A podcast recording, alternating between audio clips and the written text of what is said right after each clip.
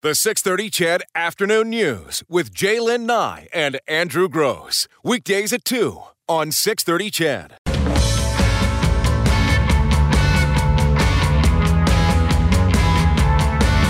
Well, 2018 marks the 75th anniversary of the Operations Chastise. You might know it best as Dam Busters Raid. The events of the night, May 16th, 17th, 1943, have been made into movies, documentaries, computer games, and even books. Of course, books. And the latest on this historic night, written by one of our favorite guests, once a year, maybe twice a year if we're lucky.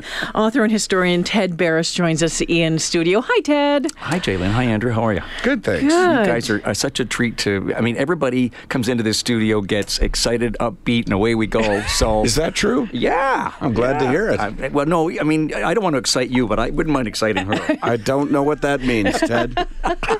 You know, Ted, let's talk about uh, about this because you know when when we first started, you know, Ty, last year when you were on, you were you were in the middle of this book, you were Yeah. working towards it, and there's been movies about the Dam Busters raid. And what did the movies get it wrong? What did the movies get wrong Oh, in it? lots. They bar- they barely mention the Canadians. Yeah. But okay, let's backtrack, Barris here. Um, the movie was made in Britain. It was made by the British Film Production Company, and it was an RAF, Royal Air Force operation. Bomber Command was focused in, in Britain, and in, in many ways, Britain was at the lowest ebb in 1943 of any of the Commonwealth countries because Britain faced the music when the rest of the world didn't. Um, and, and, you know, Canada stepped up, Australia, New Zealand, Rhodesia, South Africa, all of the Commonwealth countries, but they were in the front lines. And so, what I point out in the book very early on is there was no good news for the Allies in 1943. It was all bad. I mean, they took 300,000 men off Dunkirk, but it was a Pyrrhic victory. They saved lives, but it was, it was a setback. Um, the Americans were just into the war with the Japanese bombing Pearl Harbor. Canada had suffered its crucible with Dieppe in 1942. There was no good news.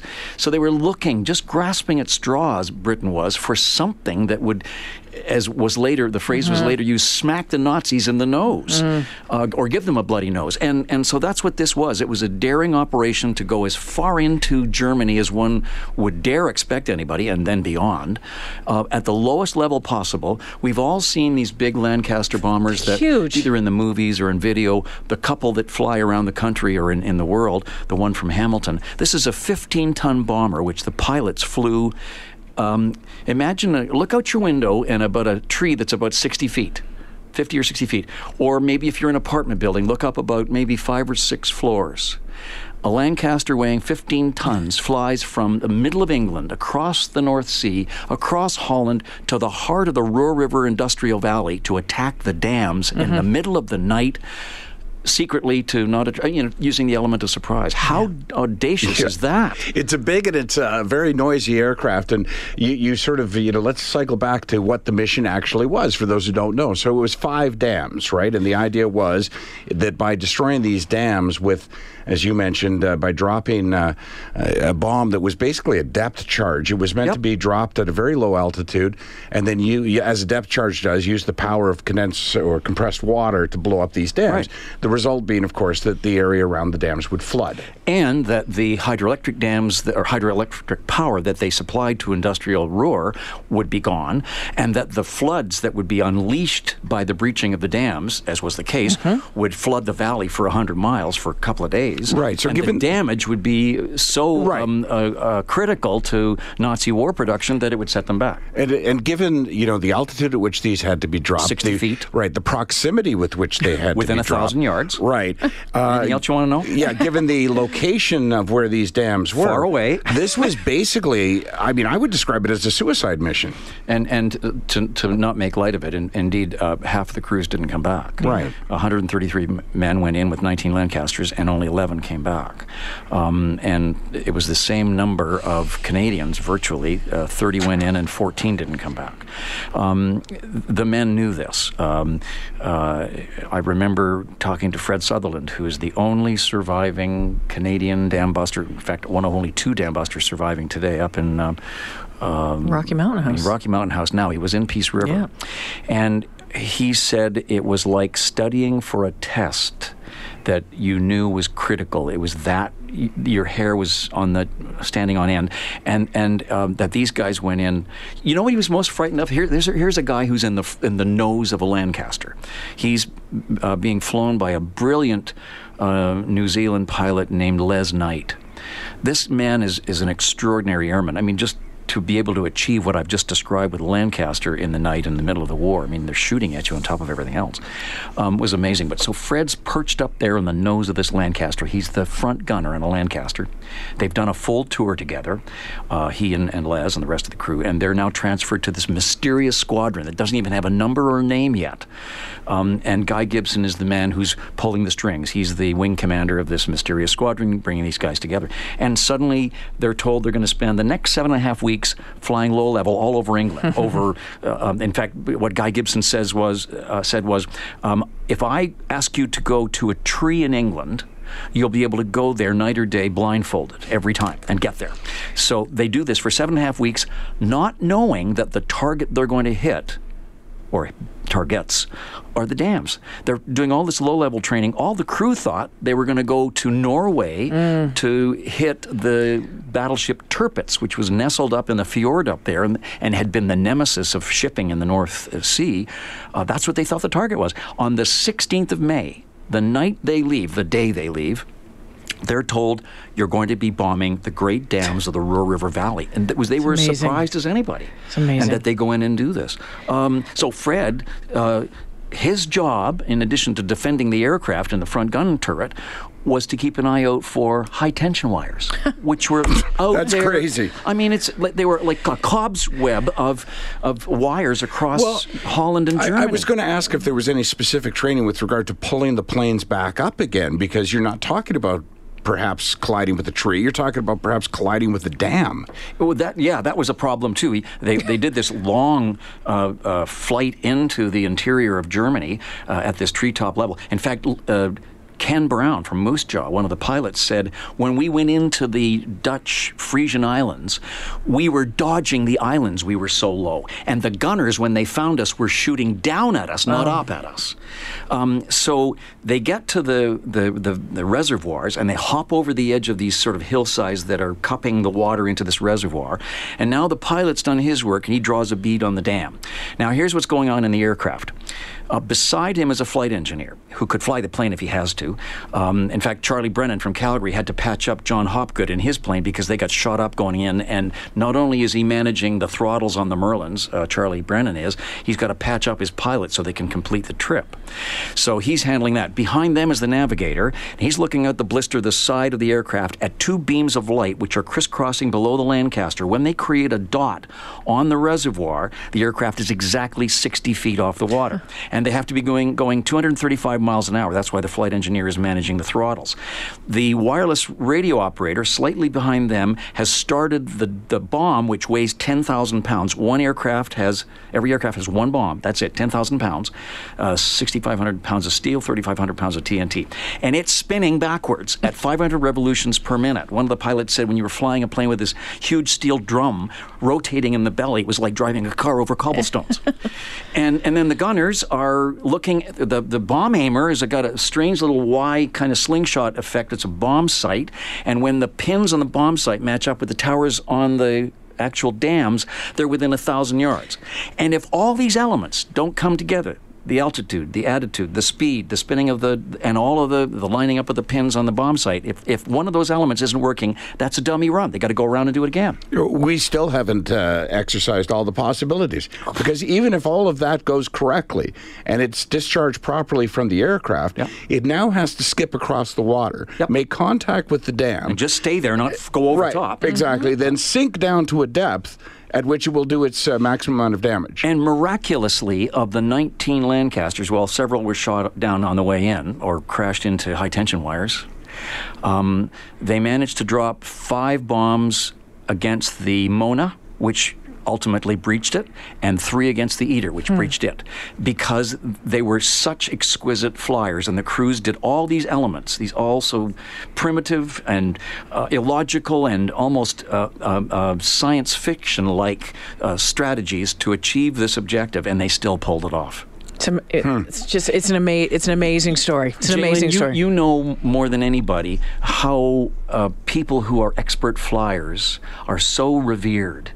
To know that all these seven men brought this all Mm-hmm. together. In fact, the I have haven't thanked you on air yet. You spoke with one of the dam busters' wives, Mm-hmm. a woman uh, named. Uh, isn't that awful? I can't. Um, Dave Rogers' wife. Yeah, uh, uh, Dave Rogers, David Dave Rogers' Dave wife. Rogers, yeah. yeah. Um, uh, uh, not not Bell. Nell. Nell. Thank you. That's it. Anyway, uh, thanks to you because you went back to to Sault Ste. Marie for a visit and you interviewed her for me.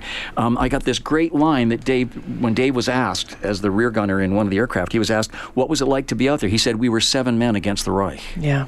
I mean, they're all alone, so deep into German territory, there's no way back. So, your point about this is a suicide operation is very clear in the minds and hearts of these guys. I just hmm. what I can't get past, and you know, we've brought it up, is the size of these the Lancasters that they were flying and how low they were flying. I've flown in tactical helicopters, little Griffons that fly like 20 feet off the ground, and you think, man, that's something that's mind blowing. and in the helicopter, you can pop up and, And you get can the pop right up, away. but then, yeah. uh, but a Lancaster. Well, were they differently, gosh. other than the obvious, uh, you know, for the the release of the bomb? Were they equipped differently than a Lancaster? Were they training on, on aircraft that were equipped differently? Only in a minor way. If you look at a Lancaster normal structure, the ones that were rolling off the assembly lines in, in Malton in Ontario and the ones in Britain, um, they would have what's called a mid upper gun turret. About halfway back the fuselage on the top, there was a mid upper gun turret. They took that off so that the inner workings of the Lancaster could be reshaped into calipers, big, two big arms that would come down through the bottom of the fuselage and cup on a spindle the bomb, and it replaced the mid upper gun. It was called a 464 Lancaster for all the rivet counters out there. And essentially, um, that was the modification. Everything else was the same as any other Lancaster. What was different was these crews were trained to deliver this bomb for seven and a half weeks, not knowing what the target was until the night they left. So they knew it was something special, though obviously Oh, they're yeah. re-equipping. Uh, you mentioned, uh, you know, that they were successful on two of the dams, and that the idea was flooding. So, what happened after those two dams were breached? What I mean, how many troops Was were it taken successful? off? Was yeah, it, I mean, in, the in damage terms it of caused? success. This will be debated for another hundred years. Was it successful? And and and s- tactically, yes, they breached two of the of the dams, and the waters that gushed, something like 400 billion cubic whatevers of water, go spewing down the valley for two days, 100 miles, wiping out uh, factories, sawmills, industrial plants, airfields, crops and villages and towns and factory barracks where there are POWs who've been brought from the Soviet Union, from Holland, from Belgium, from France, forced labor. 1,400 people die. So that's the sad part of it. Now, was it a success in in the morale sense? Yes. Th- This was the lift that I was mm-hmm. alluding to earlier that mm-hmm. the Allies did not have in 1943. They needed, and these air crews delivered it. One wonderful moment in the book is when um, Queen Elizabeth, Queen Mom, and King George learn about this. Mm-hmm. They immediately go to the airbase, to RAF Scampton, to meet the crews who've survived. And it's not congratulations and good for you and jolly old. It's thank you. Thank you. You've given us hope. You've given us a chance to believe that this thing can turn around. And I don't think there's a more candid moment in royal intercourse with uh, air crews than that. It was amazing. Ted Barris joining us in studio. His newest book, Dam Busters Canadian Airmen and the Secret Raid Against Nazi Germany. It's a fascinating story. A quick break here. When we come back, want to talk a, a little bit more. I want to focus in just a little bit more on uh, on the Canadians who were involved uh, with this. And I think you also managed to find a, a picture. There was a photo that was snuck out. Oh, lots. Yes, this is interesting as well. Stick around more after this.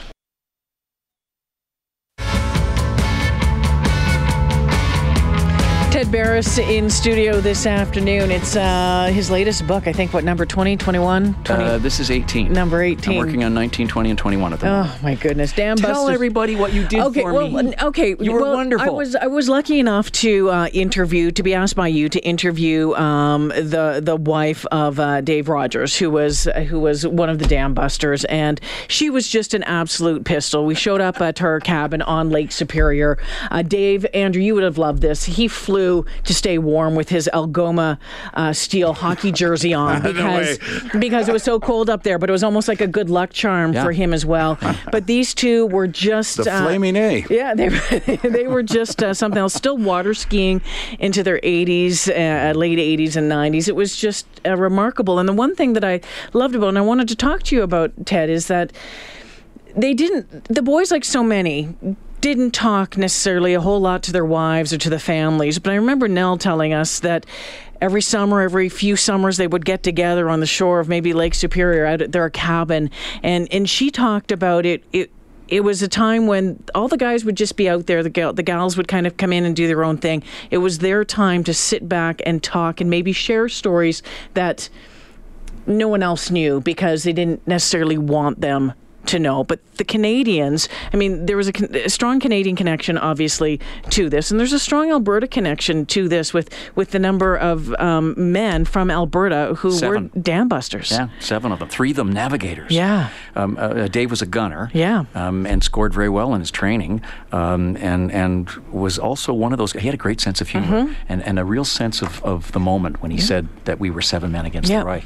But the three navigators from Alberta are brilliant. I'll, I'll very quickly tell you. One of them was uh, a man named Ken Earnshaw, who was a teacher in Ohaton. He's the kind of guy who, when he was writing out his attestation papers, it said, Any debts? He said, No. And then he crossed it out. He said, I have a $20 debt for a radio I bought from Simpsons. I mean, honest to a fault, right? Um, and, and, a, and love photography. Um, uh, Revie Walker, Yeah. depression kid from Blairmore. Yeah. Um, uh, sails through navigation is brilliant at what's called dead reckoning. Now, dead reckoning is when you don't have all the navigational wizardry around you to get your aircraft electronically to the enemy Yeah. coast. They were flying so low that something called Gee, which was a line that would deliver them electronically exactly to the point on the coast, w- w- they were so low they couldn't get Gee. And so every navigator had to use um, flare floats where they'd throw a flare out the back to see the wind impact. They had to use dead reckoning, the stars, so that they could get the Lancaster at the right location on the shoreline. And all of them did. And then Harlo Taerum brilliant navigator, a Norwegian, was really angry that the Nazis had invaded Norway, joined the Air Force. He becomes Guy Gibson's, the wing Yeah. commander's navigator, and leads the squadron all the way to Germany and doesn't even get mentioned in the GD movie. Well, you know what? Um, we will we, we will remember them, and uh, and in this book, it does a great job of uh, sh- telling their story, and it's a fascinating story. And if people want to learn more, we're waiting to hear Festival Place is going to be open tonight. We'll find out more about that coming up at three o'clock. But you have an event there tonight, hopefully, tomorrow night. tomorrow night. Yeah. People want to find out more, they can get a hold at uh, Festival Place. Please. Ted Barris, Come on always down. great to see you. Thank you so much. Pleasure. Thank you guys very much. The 630 CHED Afternoon News with Jaylen Nye and Andrew Gross. Weekdays at 2 on 630 CHED.